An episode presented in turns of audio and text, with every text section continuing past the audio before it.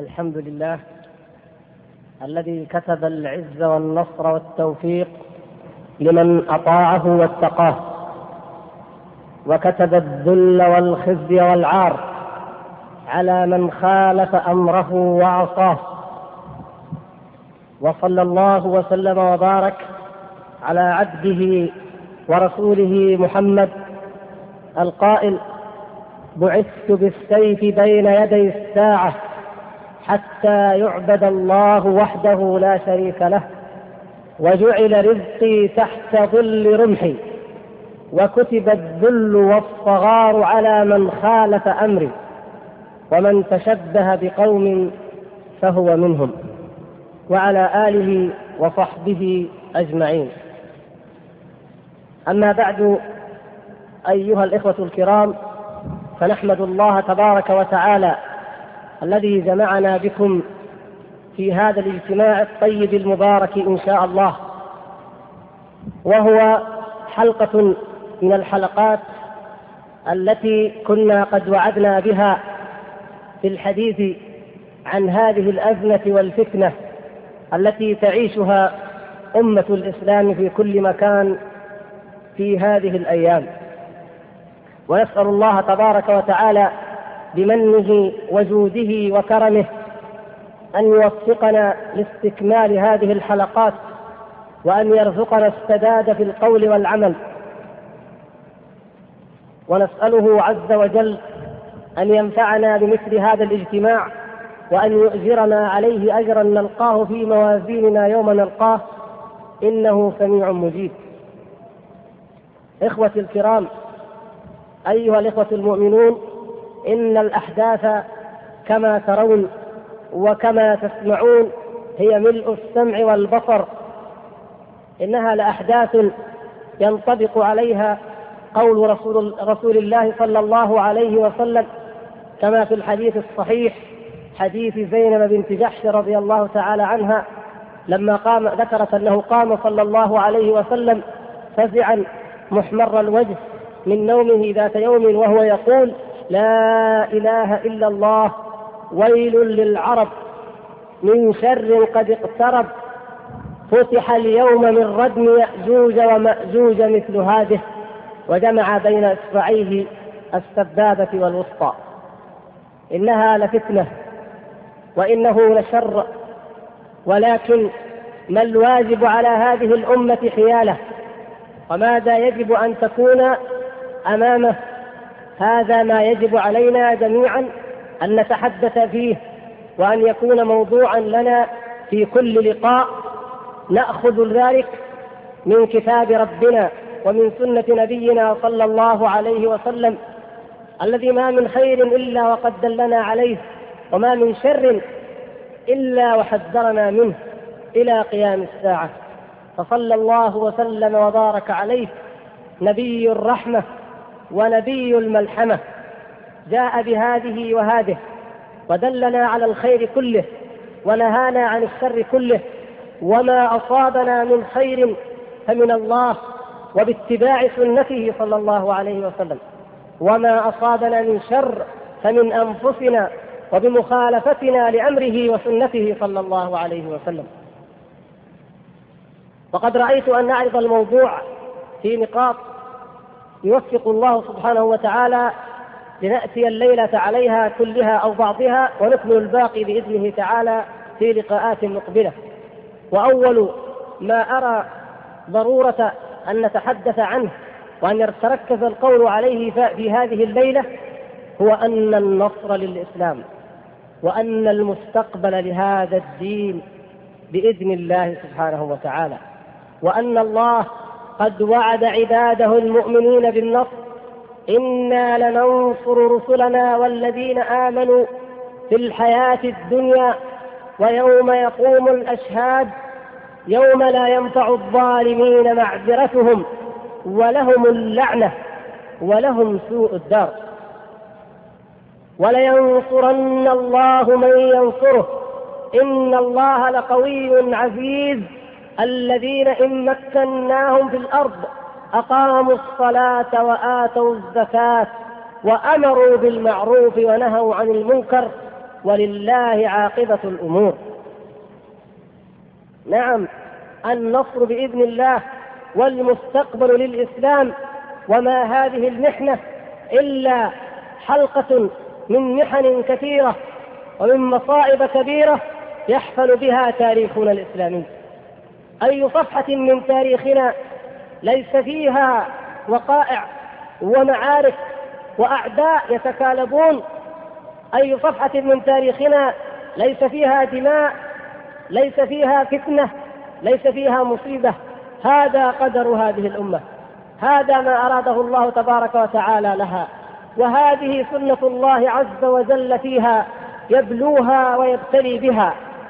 هذه إرادة الله في الدنيا كلها، ولولا دفع الله الناس بعضهم ببعض لفسدت الأرض، ولولا دفع الله الناس بعضهم ببعض لهدمت صوامع وبيع ومساجد وصلوات ومساجد يذكر فيها اسم الله كثيرا. هذه سنة الله، أن الحياة كفاح وصراع ومعركة دائمة، ولكن لمن العاقبة؟ هذا ما تأذن الله تبارك وتعالى به، أن العاقبة للمتقين وأن العاقبة للتقوى. وقد أخبر الصادق المصدوق صلى الله عليه وسلم في أحاديث كثيرة بأن العاقبة فعلا لهذا الدين، كما في قوله صلى الله عليه وسلم: ليبلغن هذا الأمر ما بلغ الليل والنهار، ولا يترك الله تبارك وتعالى بيت مدر ولا وبر إلا أدخله الله في الإسلام بعز عزيز أو بذل ذليل. عزا يعز الله به الإسلام، وذلا يذل به الله الكفر. نعم، لن يبقى بيت، ولا سيما فيما في هذه الجزيرة وما حولها، إلا ويدخل الله تبارك وتعالى فيه هذا الدين بعز عزيز أو بذل ذليل. وهذا من فضل الله تبارك وتعالى على هذا الدين. وسوف يبلغ ما بلغ الليل والنهار. هذا العالم الجديد كما يسمونه الأمريكتان وما جاورهما وأستراليا لم تكتشف إلا قريبا، ولم يكن الصحابة والتابعون ومن بعدهم يعلمون عنها شيئا، وسوف يبلغها الدين بإذن الله، وسوف يدخلها بإذن الله، وسوف يحكمها شرع الله بإذن الله، لأن هذا ما وعد به رسول الله صلى الله عليه وسلم.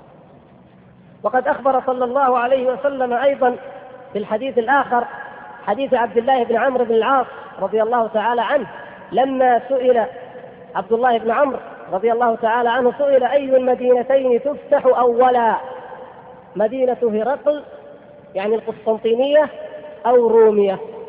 فقام عبد الله بن عمرو رضي الله تعالى عنه ليؤكد للسائل وللحاضرين ما قال، وأتى بصندوق له فيه حلق وفتحه وأخرج منه كتابا وقرأه، وإذا فيه سئل، كنا جلوسا أو بينما نحن جلوس عند النبي صلى الله عليه وسلم، إذ سئل صلى الله عليه وسلم: أي المدينتين تفتح أولا؟ فقال صلى الله عليه وسلم: مدينة هرقل تفتح أولا، يعني القسطنطينية.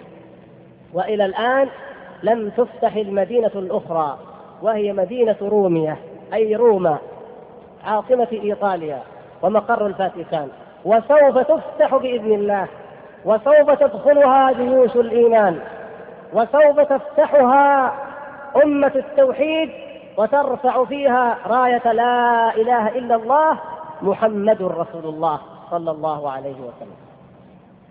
وفي الحديث الآخر في صحيح مسلم، حديث جابر بن سمرة وعتبة بن نافع رضي الله، ونافع بن عتبة رضي الله تعالى عنهما، في آخره يقول جابر رضي الله تعالى عنه: فسمعته يقول، يعني النبي صلى الله عليه وسلم: تغزون جزيرة العرب فيفتحها الله عز وجل، ثم تغزون فارس فيفتحها الله عز وجل، ثم تغزون الروم فيفتحها الله، ثم تغزون الدجال فيفتحه الله. فقال نافع: يا جابر، أرى أن الدجال لا يخرج إلا بعد فتح الروم. نعم، الدجال لا يخرج إلا بعد فتح الروم. وهذه الجملة تصدقها أحاديث كثيرة في الصحيحين وغيرهما.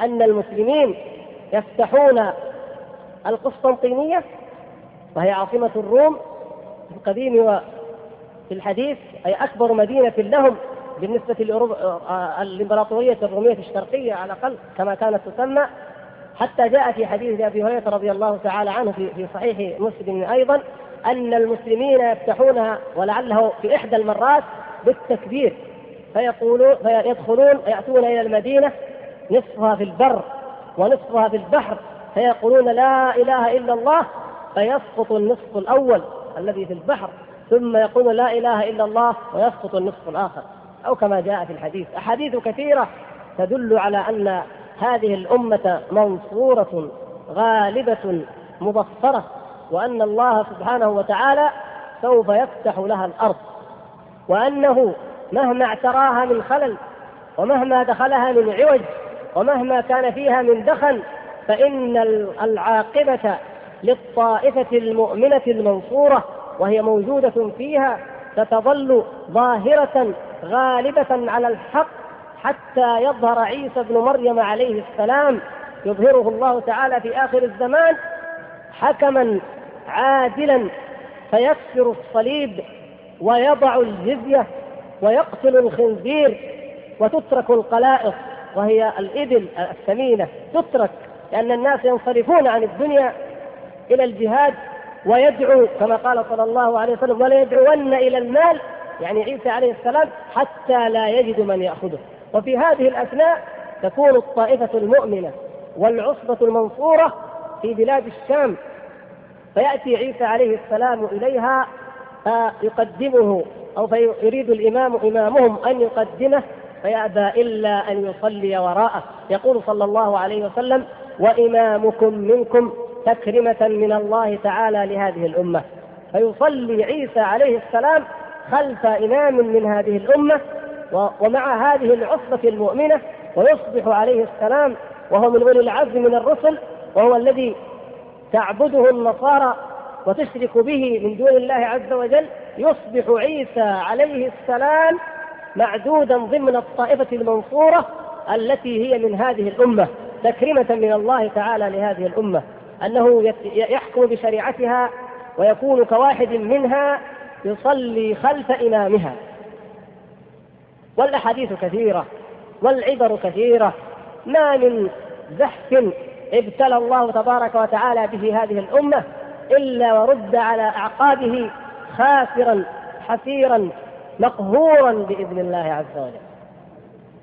وسوف أقرأ عليكم إن شاء الله في نهاية هذا اللقاء بعض أبيات من الشعر تتعلق بهذا الموضوع، جاشت بها العاطفة عندما رأيت وتأملت في هذه الأيام أن تاريخنا كله هو هذا، أننا نعيش دائما في هذه المعارك وفي هذه الملاحم، ولكن النصر دائما والحمد لله هو لهذه الأمة المؤمنة المتقية.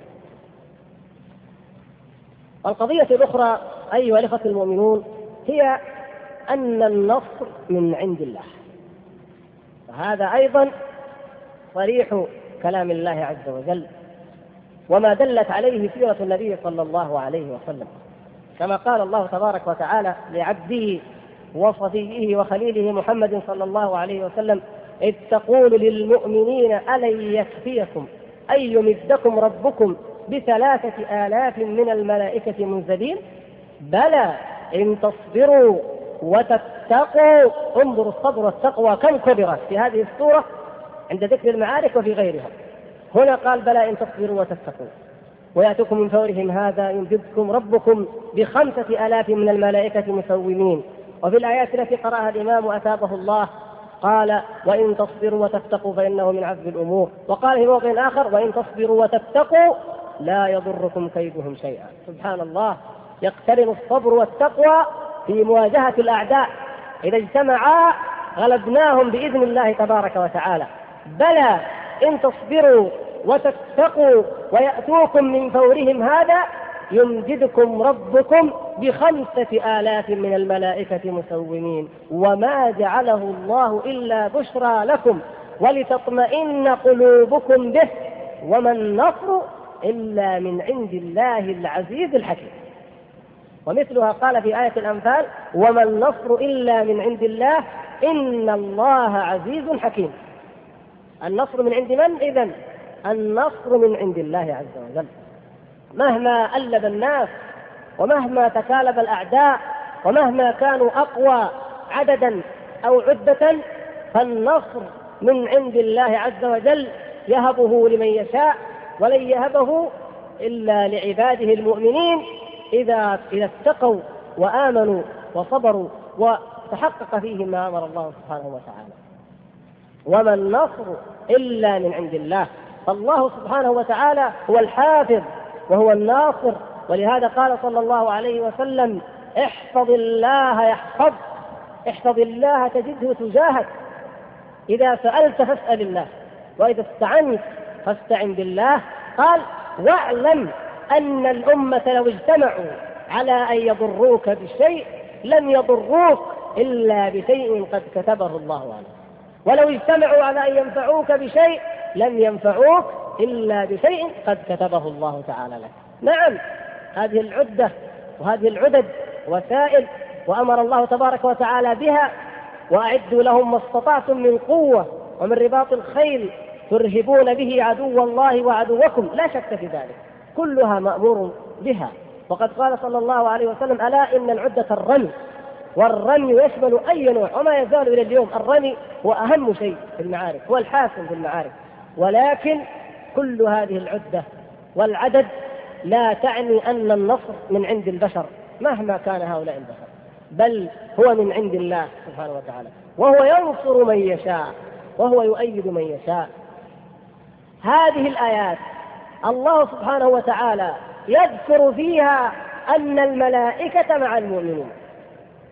انظروا ما بالكم بجيش فيه رسول الله صلى الله عليه وسلم ومؤيد بالملائكة، ملائكة الله، جند الله الذي لا يقهر ولا يغلب، ومع ذلك هل نسمح لأنفسنا أو يسمح المؤمنون لأنفسهم وهم يقرؤون هذه الآيات أن يعتقدوا أن النصر من عند رسول الله أو أن النصر من عند الملائكة ملائكة الله؟ لا والله، لا يرضى الله عز وجل بذلك، بل نص فيها على أن النصر من عنده وحده، ليس من عند رسوله صلى الله عليه وسلم وهو أكرم الخلق عليه، ولا من عند ملائكته وهم الذين يدبر الله تبارك وتعالى بهم هذا الوجود. الصافات صفا، الزاجرات زجرا، المرسلات عرفا، المدبرات امرا، كلما الداريات ذروا، كل هذه الصفات كما تعلمون الملائكه، يدبر الله تبارك وتعالى بهم ملكه وامره، وهم كما قال الله تبارك وتعالى فيهم لا يعصون الله ما امرهم ويفعلون ما يأمرون، العباد المكرمون الذين يشفعون عند الله لقيمتهم ولمنزلتهم، يشفعون ولكن لا يشفعون إلا لمن ارتضى. ومع ذلك لا يرضى الله تبارك وتعالى أن ينسب النصر إليهم، وإنما النصر من عند الله. يريد أن يعلمنا عز وجل أن النصر من عنده وحده، وما يعلم جنود ربك إلا هو، إن شاء أرسل ملائكة وإن شاء أرسل ما شاء، كما قال صلى الله عليه وسلم أيضا: نصرت بالصبا وأهلكت عاد بالدبور. الله أكبر، الريح دمر الله تبارك وتعالى بها أعتى أمة ظهرت على هذه الدنيا، عاد، إرم ذات العماد التي لم يخلق مثلها في البلاد، أهلكهم الله عز وجل بالريح. لو جاءهم عدو محسوس يرونه لربما صارعوه وغالبوه وقهروه، لكنه ريح، ماذا يفعلون بها؟ هل يستطيعون أن يقاوموها؟ أبدا، بل أتت عليهم فدمرت كل شيء بأمر ربها، فأصبحوا لا يرى إلا مساكنهم، فأصبحوا كأنهم أعجاز نخل منقعر كما ذكر الله سبحانه وتعالى.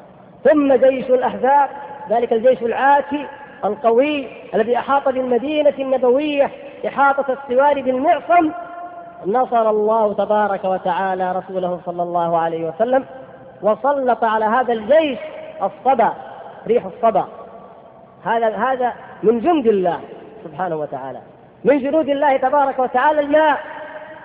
وقد أغرق الله تعالى به الأمة العظيمة الأولى، أول أمة خالفت أمر الله وكذبت أول رسل الله وعذبها الله، وهم قوم نوح. الطوفان، الماء أغرقهم الله تعالى به حين أمر الأرض أمر السماء أن تأتيهم بالمطر بماء منهمر وفجرنا الأرض عيونا فالتقى الماء على أمر قد قدر. هذا من حكمة الله وهذا من جند الله سبحانه وتعالى، يسلط الله عز وجل كما يشاء.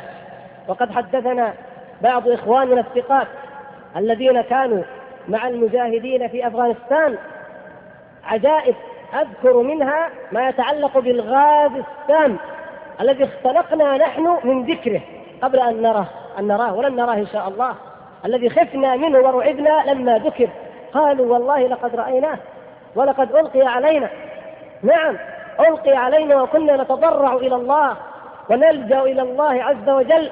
قال أحدهم فوالله إنه انعقد مثل الغمامة فوق رؤوسنا وذهبت به الريح وألقته إلى جيش الكفار، والحمد لله رب العالمين. ويقول الآخر أصابنا دوار شديد وتعب شديد وكنا نظن أننا سنموت وتضرعنا إلى الله سبحانه وتعالى فأذهب الله تعالى عنا ما بنا بعد يوم أو يومين وعدنا كما كنا، وقد ظنوا أنه لم يبق منا بشر، وهي أعتى وأقوى دولة في العالم بعد أمريكا، ومع ذلك هذه قوتها لما أراد الله سبحانه وتعالى. الريح يسوق الله تعالى هذا إليهم جنوده وما يعلم جنود ربك إلا هو. فالنصر إذن من عنده سبحانه وتعالى، وهذا ما يجب أن نربي الأمة عليه. إذا علمناها أن المستقبل لها وأن العاقبة لها وأن النصر من عند الله فلتلجأ إليه ولتتضرع إليه ولتدعه ولتطلب منه نصره، فإننا بإذن الله نكون قد جعلناها في المسار الصحيح. وبقي علينا القضية الثالثة التي أحب أن نتطرق لها أيضا لأنها تأتي بعد هذا الأمر مباشرة، وهي كيف يأخذ المسلمون بأسباب النصر، أو بمعنى آخر كيف نرجع إلى ديننا. لأن النبي صلى الله عليه وسلم عندما قال إذا تبايعتم بالعينة وأخذتم بأذناب البقر واشتغلتم بالزرع أو بالضيعة وتركتم الجهاد سلط الله عليكم ذلا لا يرفعه أو لا يضعه عنكم حتى ترجعوا إلى دينكم. إذن لابد أن نفكر كيف نرجع إلى ديننا. التفكير الآن يجب أن أيضا يكون كيف نرجع إلى ديننا وكيف نأخذ بالأسباب التي ننتصر بها على عدونا، وهذه لها وسائل كثيرة والحمد لله. من أولها ومن أعظمها الضراعة إلى الله. ونحن والحمد لله كما تعلمون قد خصصنا لهذا الموضوع لقاء كاملا في يوم الاثنين الماضي عن الضراعة إلى الله سبحانه وتعالى، وذكرنا لكم هنالك ما ذكره الله عز وجل في القرآن في الأنعام والأعراف والمؤمنون وفي غيرها، وذكرنا أو أشرنا إلى قصة قوم يونس لما تضرعوا، فلولا كانت قرية آمنت فنفعها إيمانها إلا قوم يونس لما آمنوا، كيف آمنوا وكشف الله عنهم العذاب، خرجوا إلى الله سبحانه وتعالى، خرجوا يتضرعون إلى الله بأطفالهم ونسائهم ومواشيهم أيضا، فتضرعوا إلى الله كما ذكر المفسرون من السلف 40 ليلة بعد أن وعدهم يونس عليه السلام عذاب الله، وذهب مغاضبا وقال لهم سيأتيكم العذاب بعد 3، فعلموا أنه نبي وأن النبي لا يكذب، فتضرعوا إلى الله فكشف الله تعالى عنهم العذاب ومتعهم إلى حين. أقول قد تعرضنا لذلك وهذا سبب عظيم لا يجوز أن نغفله ولا أن ننساه، الضراعة إلى الله والتوبة إلى الله سبحانه وتعالى. وبعض الإخوة وكثير منهم سألوا وهم في ذلك محقون، الضراعة أتعني الدعاء؟ أي هل هي مجرد الدعاء؟ ونقول لا، وهذا ما كنا نريد أن نفصله بمثل هذا اللقاء إن شاء الله. ليس التضرع فقط أن ندعو الله، ولكن ما من شك أن الدعاء هو أول ما يدخل في مسمى وفي مدلول التضرع، لكن لذلك لوازم، مفهوم ذلك ولازمه وضمنه أيضا أن نتوب إلى الله سبحانه وتعالى، أن نتوب من كل ذنب وأن نعد العدة لدفع أسباب هذا البلاء. إن كان عدوا فلنعد العدة لجهاده، وإن كان أيضا جدبا أو قحطا فلنزرع الأرض ونعد العدة لها، وهكذا نأخذ بالأسباب. المقصود أن التضرع ليس مجرد الدعاء وإنما هو المدخل للتوبة والإنابة والاستغفار، ويعني ما ذكرناه من مراجعة النفس ومحاسبتها، كل بحسبه وكل بموقعه. الحكام والأمراء عليهم أن يراجعوا أنفسهم، هل حكموا الناس بشرع الله؟ ماذا قصروا فيه من دين الله وماذا قصروا فيه من شرع الله؟ لأنه كما أخبر النبي صلى الله عليه وسلم: ما لم يحكموا بكتاب الله إلا سلط الله تعالى علينا عدوا يستبيح بيضتنا والعياذ بالله. فإذا القضاة والأمراء والمدراء والرؤساء وكل من ولاه الله تبارك وتعالى أمرا يجب عليه أن يتقي الله تعالى فيه، وأن يكون كما أمر الله عز وجل: إن الله يأمر بالعدل والإحسان، إن الله يأمركم أن تؤدوا الأمانات إلى أهلها وإذا حكمتم بين الناس أن تحكموا بالعدل. فلنراجع أنفسنا، ما كان فينا من تقصير لنتلافى. ثم العلماء، والعلماء واجبهم عظيم، وهم كما نص السلف الصالح هم من أولي الأمر. العلماء هم من أولي الأمر الذين أوجب الله تبارك وتعالى طاعتهم: وأطيعوا الله وأطيعوا الرسول وأولي الأمر منكم. أولي الأمر كما ذكر شيخ الإسلام ابن تيمية رحمه الله وغيره هم الأمراء والعلماء، فالعلماء هم أيضا ولاة على الأمة في أمر عظيم، لأنهم الحارس، لأنهم الرقيب، لأنهم الأمين المؤتمن على كل ما يتعلق بالأمة. الدول الجاهلية الوضعية عندها برلمانات، عندها مجالس شيوخ، مجالس نواب، إلى غير ذلك من أجل هذه الرقابة. السلطة الشورية أو السلطة التشريعية أو السلطة الرقابية إلى غير ذلك كما يسمونها في القوانين الوضعية. أما أمة الإيمان والإسلام والتوحيد فعندها العلماء، العلماء الذين أمرهم الله تبارك وتعالى كما سمعنا في الآيات التي قرئت: وإذا أخذ الله ميثاق الذين أوتوا الكتاب لتبيننه للناس ولا تكتمونه، وإن كان بعض العوام أو بعض الناس أو بعض المقصرين لا يريد البيان. ولو بينا للناس، لو بينا لكل أحد الذنوب والعيوب التي يجب أن يتركها فلن يرضى الجميع، لكن يجب أن يبين الحق، ويجب أن يقال كما أمر الله تعالى: ادعوا إلى سبيل ربك بالحكمة والموعظة الحسنة وجادلهم بالتي هي أحسن. واجب العلماء أن يقودوا الأمة أيضا في أي موقف، وأعظم ذلك مواقف الجهاد.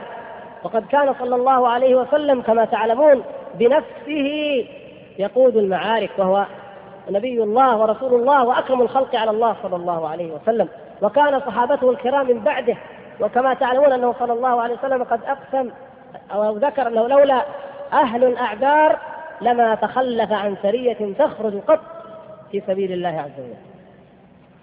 وأبو بكر وعمر رضي الله تعالى عنهما لم يمنعهما من الخروج إلا أن يكونوا فئة للمؤمنين يتحيز إليها كل جيش يجابه من هنالك وليمد المؤمنين. فقد أراد عمر رضي الله تعالى عنه أن يخرج لقتال فارس، فقيل له: يا أمير المؤمنين لا، ابعث إليهم وابقى أنت هنا، فلو أصبت إن أصيبوا فأنت فئة لهم، ولكن لو أصبت ذهب الإسلام. فكان رضي الله تعالى عنهم هذا شأنهم. وكل علماء المسلمين، شيخ الإسلام ابن تيمية رحمه الله شارك بنفسه في بيان ضلال التتار وكفرهم وخروجهم عن الشريعة، وشارك بنفسه في المعركة، وهكذا. فواجب العلماء عظيم، والحمد لله أن الله سبحانه وتعالى قد من علينا في هذه البلاد الطيبة الطاهرة بهؤلاء العلماء الذين على منهج السلف الصالح، ولله الحمد، دعوة وعملا وعقيدة وعلما وجهادا، فهذا من فضل الله تبارك وتعالى علينا. ولكن بقي واجبنا نحن طلبة العلم ونحن عامة المسلمين، وهو أن نشد من أزرهم، وأن نكون وهم يدا واحدة، وأن يكون المسلمون جميعا يدا واحدة، وقيادة واحدة، وهدفا واحدا، وغاية واحدة. لا مجال لمن يندس، لا مجال للدخيل، لا مجال لمن يبث الفرقة فيما بيننا. الهدف للجميع واحد، كما قال صلى الله عليه وسلم: من قاتل لتكون كلمة الله هي العليا فهو في سبيل الله. هذا الهدف للجميع، والغاية هي هذا، والوسيلة واحدة أيضا، والوسيلة واحدة أيضا، وإن تنوعت وسائطها. وهي الجهاد في سبيل الله ومقاومة أعداء الله صفا واحدا كأننا بنيان مرصوص مثل ما أمر الله سبحانه وتعالى ومثل ما ذكر في كتابه الكريم. ثم أيضا الصف يجب أن يكون واحدا فيما نسميه نحن اليوم الجبهة الداخلية. الجبهة الداخلية ضرورتها أكيدة، وحدة الجبهة الداخلية واجتماعها وإقناعها بحقيقة المعركة وتصوير الأمر لها على حقيقته لتقف صفا واحدا متراصا خلف العلماء خلف القيادة المؤمنة، هذا أيضا ضرورة ولا بد منه. ومن هنا كان الواجب أن نبصر المسلمين جميعا خاصتهم وعامتهم بما فيهم من خلل ومن خطأ ومن تقصير، لما يتهافت العامة على الطعام والشراب في وقت كان الواجب فيه أن أول ما يفكرون فيه هو حمل السلاح والجهاد في سبيل الله عز وجل ودفع المعتدين المجرمين مثلا. هذا دليل على نقص وعلى خلل عندهم، والواجب علينا نحن طلبة العلم والدعاة أن نصلحه، هذا واجبنا. ما فينا إلا الخطيب أو الداعية أو المدرس أو الواعظ أو الإمام وهكذا، والحمد لله عز وجل. إذن لابد أن نقوم بواجبنا نحن في تماسك هذه الجبهة، أن لا يكون فيها من يعذبنا الله تبارك وتعالى أو يسلط علينا بسببه، حتى لو كان في الجيش، وحتى لو كان الجيش يقوده رسول كما كان صلى الله عليه وسلم وكما كان موسى عليه السلام. إذا وجد الغلول في الجيش وهو الأخذ من الغنيمة، هذه مما يسبب ومما يجلب الهزيمة، نسأل الله العفو والعافية، مما يسلط به الأعداء. إذا وجدت الخيانة، إذا وجد الزنا أو الفساد، وقد ذكر مثلا مفسرون في قصة موسى عليه السلام أمرا عظيما من هذا، وهذه أمور كثيرة ذنوب يجب أن يتطهر منها الجيش وأن يتطهر منها الناس الذين يسمون الجبهة الداخلية. الكل يتطهر من هذه المعاصي ومن أجران الذنوب ويجعل ولاءه لله خالصا لله عز وجل، وهدفه إعلاء كلمة الله، ويكون الجميع قيادة وعلماء ودعاة وجيشا وعامة يدا واحدة كما أمر الله عز وجل على كل كافر وعلى كل فاجر وعلى كل ظالم ومعتد. فإذا أخذنا بهذه الأسباب أيها الإخوة الكرام، إذا أحكمنا فعلا هذه الجبهة الداخلية وجمعناها على الحق وجعلناها يدا واحدة وتمسكنا جميعا بكتاب الله واعتصمنا بحبل الله عز وجل وأخذنا بالأسباب، فسوف نجد أننا في موقف لا يستطيع أي معتد ولا أي مجرم ولا أي غاصب أن يمني نفسه بهذه البلاد بل بأي بقعة من بقاع العالم الإسلامي، لأنه يعلم أن للحمى حراسا أشداء. وإن واجبنا الذي تعلمونه جميعا كما أمر الله ليس فقط جهاد الدفع، بل هو جهاد الطلب، أن يطلب الكفار والمرتدون والمجرمون في عقر دارهم، أن يغزوا في عقر دارهم لينضوا تحت راية لا إله إلا الله وتحت كلمة الحق، حتى تكون كلمة الله هي العليا، وحتى لا تكون فتنة ويكون الدين كله لله. فما لم نحرك مشاعر الأمة ونستحثها بهذه الغاية العظيمة فإننا سنظل مقصرين في هذا الجانب. إن أمما كفرية أو مرتدة أو ضالة خلقت لمتاع الدنيا، أو تريد أن تكون من أهل الدنيا، أو تنافس في الدنيا في اقتصادها في زينتها في زخارفها، لها ذلك. أما أمة الإسلام فلا، غرضها وعملها الأساس هو الجهاد كما قال صلى الله عليه وسلم: وجعل رزقي تحت ظل رمحي. هذه الأمة يبني أعداؤها ويشيدون ويجمعون ويتحضرون كما يشاءون، ثم يجعلها الله تعالى غنيمة للمسلمين. الحضارة الرومانية 1000 سنة أو أكثر وهي تبنى، فجعلها الله غنيمة للمسلمين. الحضارة الفارسية أكثر من ذلك، وجعلها الله تبارك وتعالى غنيمة للمسلمين. كان جيش فارس كانت الرتب العسكرية ليست كحال الناس اليوم، يضعونها من نوع من المعادن هكذا. كانت الرتب العسكرية في جيش فارس من اللؤلؤ حقيقة، وبقدر ثمن اللؤلؤة التي يضعها القائد فوق التاج على رأسه تكون رتبته. القادة الكبار مثل ماهان ورستم وجبال هؤلاء اللؤلؤة ثمنها 100,000 دينار مثلا، ثم من تحته اللؤلؤة قيمتها 10,000 دينار. يعني كانت رتبهم بهذا الترف وبهذا البطر.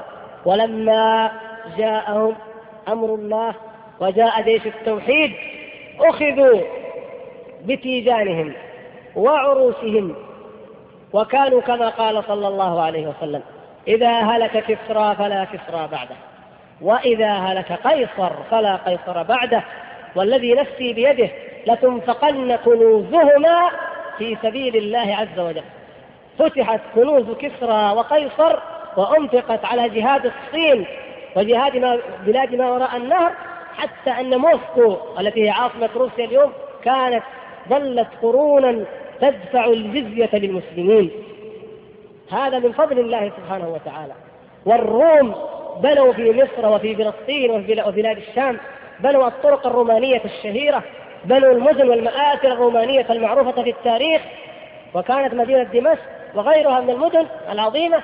وجاء جيش الإيمان وجيش التوحيد فملكوها والحمد لله، وملكوا مزارعها وضربوا عليهم فيها ما أمر الله تعالى به من الجزية أو من الخراج أو بحسب الأحكام الشرعية المعروفة، وكانوا لقمة سائغة لهذه الأمة والحمد لله. بنوا وشادوا وأعدوا، فجعلهم الله سبحانه وتعالى غنيمة للمسلمين وأورثهم أرضهم وديارهم. خرجوا من هذه الجزيرة، من هذه الصحراء التي جعلها الله تبارك وتعالى في كل العصور ولله الحمد حصنا منيعا ترتد عليه رماح المعتدين، يرتدون على أعقابهم خاسرين. هذه الصحراء خرجوا منها حفاة عراه، وإذا بهم يستوطنون الأندلس. وما أدراك ما الأندلس؟ يستوطنون أواسط آسيا، يستوطنون في شمال الهند التي يقال فيها جنة الدنيا لما فيها من الجمال. كل ما في هذه الدنيا من خير ومن نعمة أورثوه ولله الحمد بالتقوى وبالإيمان. ولقد كتبنا في الزبور من بعد الذكر أن الأرض يرثها عبادي الصالحون. هذا وعد من الله سبحانه وتعالى، وهو في الجنة كما قد قيل، ولكن أيضا حتى في هذه الدنيا قد أورثها الله سبحانه وتعالى عباده الصالحين، وسوف يورثهم بإذن الله تبارك وتعالى، وهو على كل شيء قدير. المخاطب طبعا في هذه الأبيات تعرفونه جميعا أو تعرفونه كما تحدثنا: طلعة المجد في رباك تجول، وثن الحق في ذراك يطول، في مدار الأفلاك تعرج، والشرق والغرب تهافت وأفول، الرسالات من ربوعك قامت، ولخير الهداة أنت الرسول، عجز الشعر عن ثنائك والدهر، إذ الشعر فيك شأن يطول، هذه المعجزات أتعبت العد، وعاد التاريخ وهو ذهول. فاسأل الدردنيل، قسطنطينية مدينة هرقل، فاسأل الدردنيل واسأل بواتيه بلاط الشهداء، فاسأل الدردنيل واسأل بواتيه وروما فما تراها تقول، تلك أطلالهم تماثيل شؤم شاحبات فما تعد الطلول، كل عرش في قبضتيك أسير، كل كنز إلى يديك يؤول. هذا كما أخبر النبي صلى الله عليه وسلم: كل عرش في قبضتيك أسير، كل كنز إلى يديك يؤول، فاهطلي أيها السحابة هندا أو على الصين ليس منك غلول. هذه ما قاله هارون الرشيد: أي مكان هطلت. الغلول هو الأخذ من الغنيمة كما تعرفون، في أي مكان تهطل يأتيني خراج فيه. فاهطلي أيها السحابة هندا أو على الصين ليس منك غلول، سيفك الحق في الوهاد صريخ، ليس في معمأ القتال نكول. كلما در شارق يتهادى طلب العتب منك مجد أثيل. كلما خر كوكب يتهاوى بين جفنيك حلم عز طويل. أنت فوق الورى ورأس الذرى وأنت الإصرار والمستحيل. تعبد الله وحده. بعثت بالصيد بين يدي الساعة حتى يعبد الله وحده لا شريك له. تعبد الله وحده وتعالى. أذن الحق فاخرفي يا طبول. قل لمن أرجف مماتك ذورا أو ما يعتري الجواد الذهول.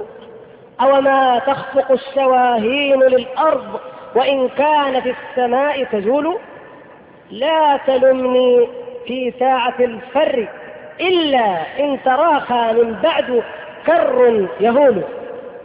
فاعطفي يا رياح بالدرب هولا أو تأني فعزمتي لا تزول. يرعب الراجمات مقلاع طفلي وشراعي يهابه الأسطول.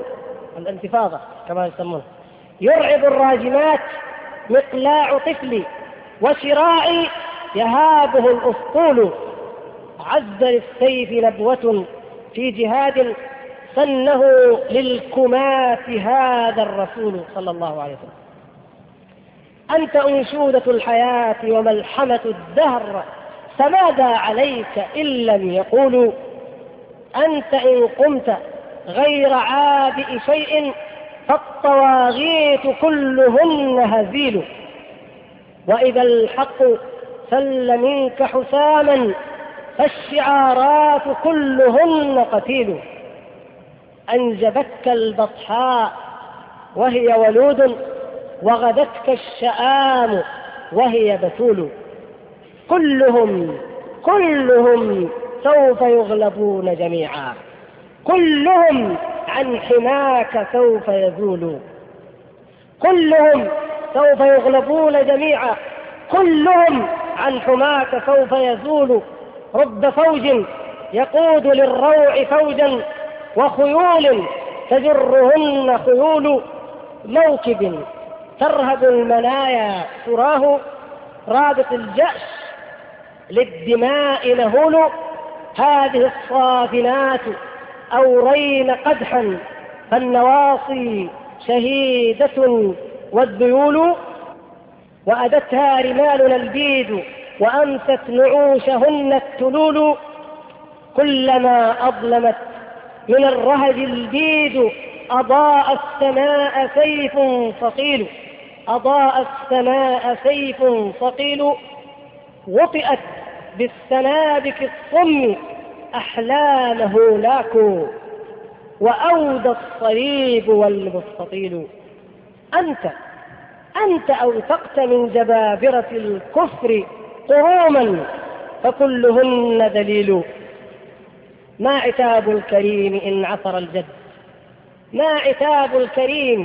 إن عثر الجد. زمانا ولم يجد من يقيل. إن تكن غضبة فصفح جميل أو تكن محنة فصبر جميل. والحمد لله رب العالمين.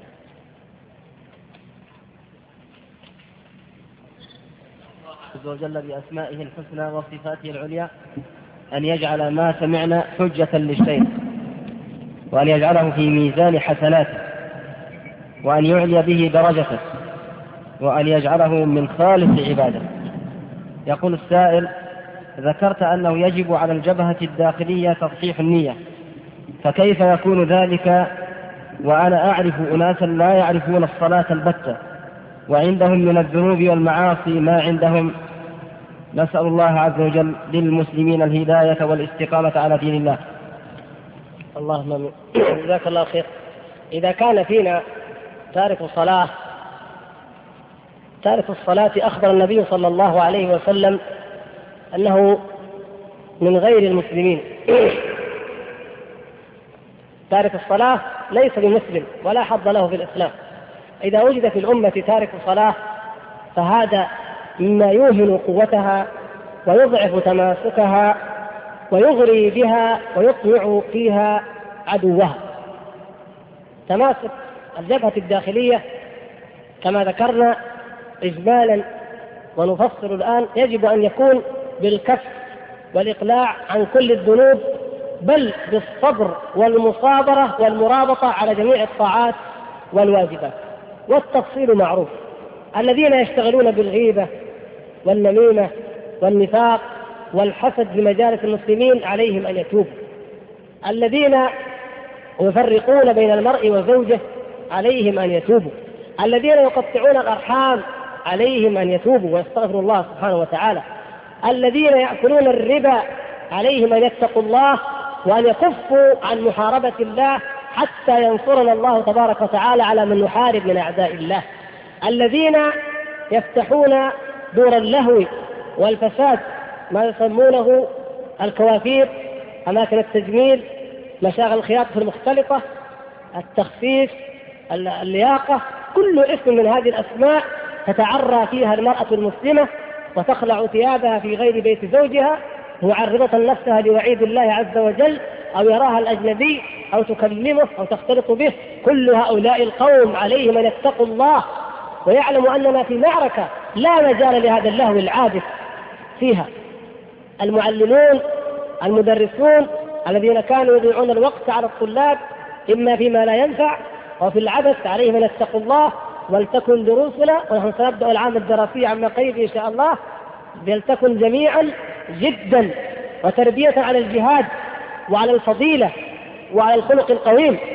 ولنراجع مناهج تعليمنا أيضا لتكون جميعا كذلك، ولنراجع وسائل إعلامنا المسموع منها والمقروء والمرئي لتكون جميعا في موضع يستحق أن تكون جزءا من هذه الجبهة التي يجب أن تتماسك، بحيث تتطهر من كل ما حرم الله سبحانه وتعالى، ويكون المعيار والضابط لما يعرض أو يذاع أو يقرأ وما لا يكون كذلك.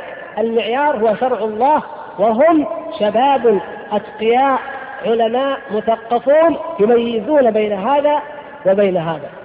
كل أشياء كثيرة جدا لن نستطيع ناتي عليها جميعا، ولكن كل منا حسيب نفسه يعرضها ويحاسبها ويزنها قبل أن توزن. حاسبوا أنفسكم قبل أن تحاسبوا وزنوها قبل أن توزن وتهيئوا للعرض الأكبر على الله عز وجل، هنالك تبلو كل نفس ما أخذت.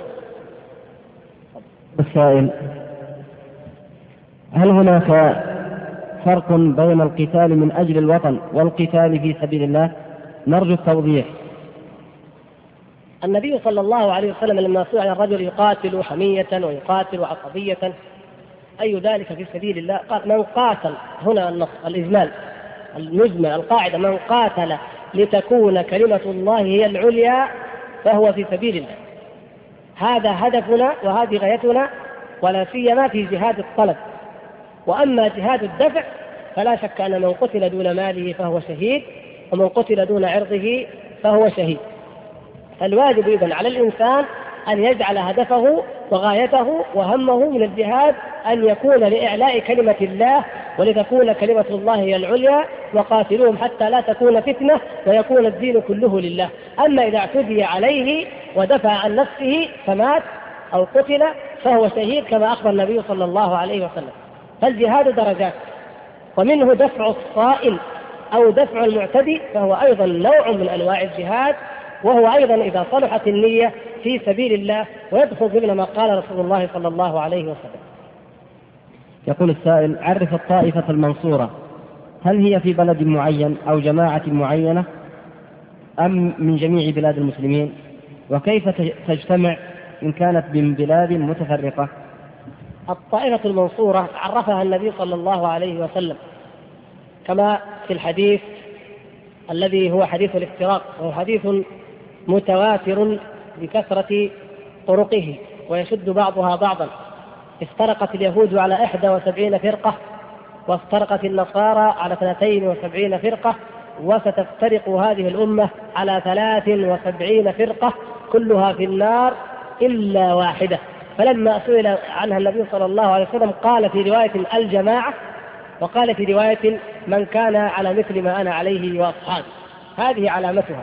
وأيضا جاء وصفها في نفس الأحاديث الصحيحة التي أخبر فيها النبي صلى الله عليه وسلم بوجودها، كما في حديث جابر بن سمرة وحديث معاوية وأبي هريرة وغيرهم رضي الله تعالى عنهم. في نفس الأحاديث قال يقاتلون على أمر الله، وقال قائمين على أمر الله. إذن حقيقتها أنها على ما كان عليه النبي صلى الله عليه وسلم، قائمة مستقيمة متمسكة بهذا المنهج. أما من هم؟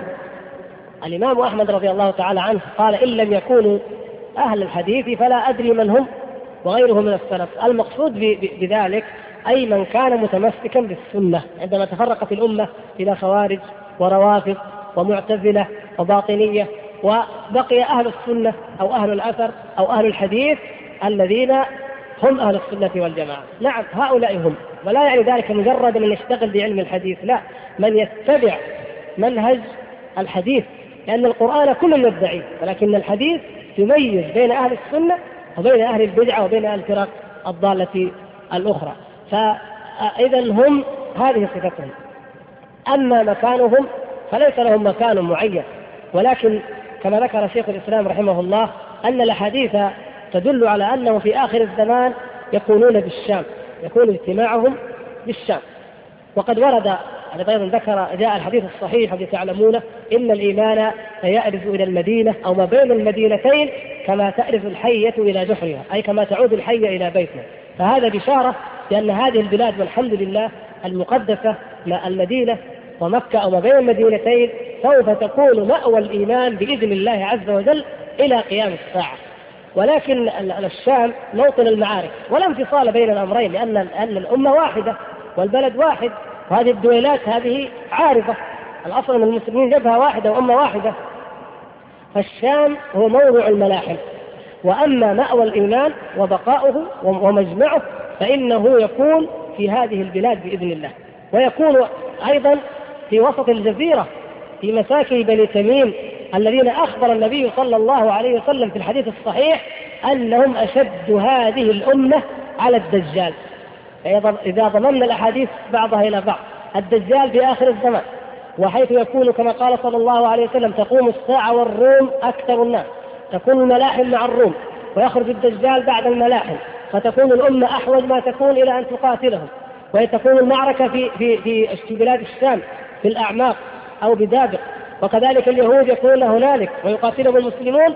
فإذا الجبهة الداخلية أو الجبهة القوية، الفئة التي تنحاز إليها الجيوش، تكون إن شاء الله بإذن الله بين المدينتين، ويكون منهم بنو تميم الذين قال صلى الله عليه وسلم هم أشد أمتي على الدجال. ولا يتسع الوقت للإفاضة في هذا، لكن الحمد لله أن البشائر جميعا تهدف وتصب فيما أوجدنا. ذكرتم حفظكم الله وأثابكم الله أنه يجب النصح للناس ولا سيما في هذه الأوقات، فهل على المقصر في جنب الله عز وجل أن يقوم بالنصح والإرشاد؟ هذا سؤال وجيه. كثير من الإخوان يقول أنا مقصر فهل أنصح غيري؟ ونقول هناك حديث وإن كان في سنده ضعف وضعيف عن ابي هريره رضي الله تعالى عنه أنه النبي صلى الله عليه وسلم قال مروا بالمعروف وإن لم تفعلوه وانهوا عن المنكر وإن فعلتموه. ولكن الظاهر أنه لا يصح مرفوعا للنبي صلى الله عليه وسلم، ولكن من حيث المعنى ومن حيث عمل الصحابة رضي الله تعالى عنهم والتابعين ويصح أو أن يكون من كلام أبي هريره رضي الله تعالى عنه، يصح أن يكون من كلامه، بمعنى أن شعب الإيمان كثيرة كما تعلمون. الإيمان 60 أو 70 شعبة، فالإنسان إن لم يأمر بالمعروف وينهى عن المنكر إلا إذا استكمل شعب الإيمان جميعا ربما انقطعت هذه الشعيرة ولم يوجد من يقوم بها.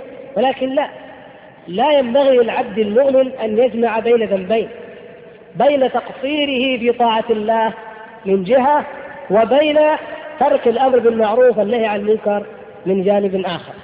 فإذا وإن وجد في الإنسان تقصير في بعض الطاعات أو في بعض الجوانب، فيجب عليه أن ينصح الناس وأن يرشدهم وأن يذكرهم ليرجعوا إلى الله سبحانه وتعالى. وبعد ذلك أو من ذلك يعد نفسه هو أيضا، يخوف نفسه: أتأمرون الناس بالبر وتنسون أنفسكم؟ يتذكر حديث الرجل الذي يجر أقتابه وقصبه في النار، نسأل الله العفو والعافية، والناس يرونه ويقولون: ما لك، ألم تكن تأمرنا، ألم تكن تنهانا؟ يقول: بلى بلى، ولكن كنت آمركم بالمعروف ولا أفعله، وأنهاكم عن المنكر وآتيه، نسأل الله العفو والعافية، ونعوذ بالله. لا يجوز أن يكون هذا هو شأن المؤمن. فهو في حال دعوته للناس، وهذا الحمد لله مشاهد تعلمونه جميعا، الإنسان في حال دعوته للناس يعظ نفسه أيضا. والإنسان يستحي من الله أن يأمر الناس بخير ولا يفعله، أو ينهاهم عن شر ويأتيه، وهذه من فوائد ومن نعم الله على الدعاء. فلهذا كان الدعاة إلى الله عز وجل بفضل الله عز وجل من أكثر الناس اهتمام بهذا الأمر، لأنهم يأمرون وينهون، فأنفسهم تلومهم لا كلوم غيرهم، تلومهم لأنكم تقولون وكيف تقولون ما لا تفعلون، وتأمرون وكيف تخالفون الناس إلى ما تنهونهم عنه. فمن هنا كان واجبنا الدعوة والأمر بالمعروف والنهي عن المنكر، وإن كان فينا ما فينا من تقصير، مع السعي الحثيث إلى استكماله إن شاء الله، والله تعالى هو المعين. أثابكم الله. يقول السائل: ما حكم القنوط في جميع الصلوات في هذه المحنة؟ القنوط مشروع في النوافل، وقد قالت النبي صلى الله عليه وسلم كما تعلمون على أحياء من العرب وقبائل التي كانت قد عصت الله ورسوله وآلت المسلمين، وهذه الأيام أيضا القنوط قائم والحمد لله.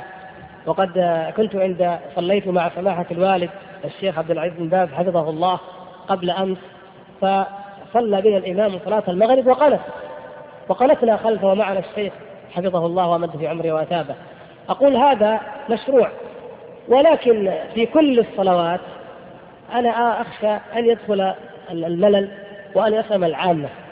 القنوط، وذكرت هذا في محاضرة الزراعة، أقول التضرع إلى الله عز وجل من أرجى ما يكون أن يتضرع الناس، كل منا يتضرع إلى الله في السر خفية في أوقات الإجابة ومضانها إن شاء الله، مع هذا مع القنوط الذي كما ذكرت مشروع، لكن أيضا هذا ربما كان أرجى، لأن الإنسان يكون صادقا إن شاء الله، صادقا ومخلصا أكثر يعني، ويكون في حالة القرب من الله والضراع إليه، وهو إن أطال في تضرعه أو دعائه فهو وحده، لا يمل منه أحد ولا يسأم أحد، وهذه قضيتنا في هذه الأيام. حق لنا والله أن نكون أرفعا، أن نكون أيديا مرفوعة وعيونا باكية في كل لحظة وفي كل حين، حتى يدفع الله تعالى عنا هذا البلاء. جدير بنا أن نكون كذلك دائما وفي كل وقت، ونذكر إخواننا المسلمين في كل مجلس، وما أكثر اللغط وما أكثر اللهو في المجالس، أن نذكرهم بهذا بالدعاء وبالاستغفار، فإنه من لزم الاستغفار جعل الله تبارك وتعالى له من كل هم فرجا ومن كل ضيق مخرجا. الأمة الآن تعاني من هذا الضيق ومن هذه الأزمة، فلنستغفر الله سبحانه وتعالى ولنتب إلى الله كما أمر الله، وإذا استقمنا على أمر الله يكون الخير كما ذكر الله سبحانه وتعالى: ولو أن أهل القرى آمنوا واتقوا لفتحنا عليهم بركات من السماء والأرض، وكما قال الله تبارك وتعالى: ولو أنهم أقاموا التوراة والإنجيل وما أنزل إليهم من ربهم لأكلوا من فوقهم ومن تحت أرجلهم. لكن الجانب الآخر إذا تركت الضراعة وترك سواء القنوط أو غيره، إن الكلام عام، إذا تركت الضراعة والإنابة والاستغفار فيكون حالنا عياذا بالله كما ضرب الله تعالى مثلا قرية كانت آمنة مطمئنة يأتيها رزقها رغدا من كل مكان فكفرت بأنعم الله نعوذ بالله، فكان جزاؤها ما تعلمون. حفظنا الله وإياكم وحفظ بلادنا وأمتنا من ذلك، إنه سميع مجيب. وأرى الاكتفاء بهذا لضيق الوقت ولخشية الإملال عليكم، والحمد لله رب العالمين.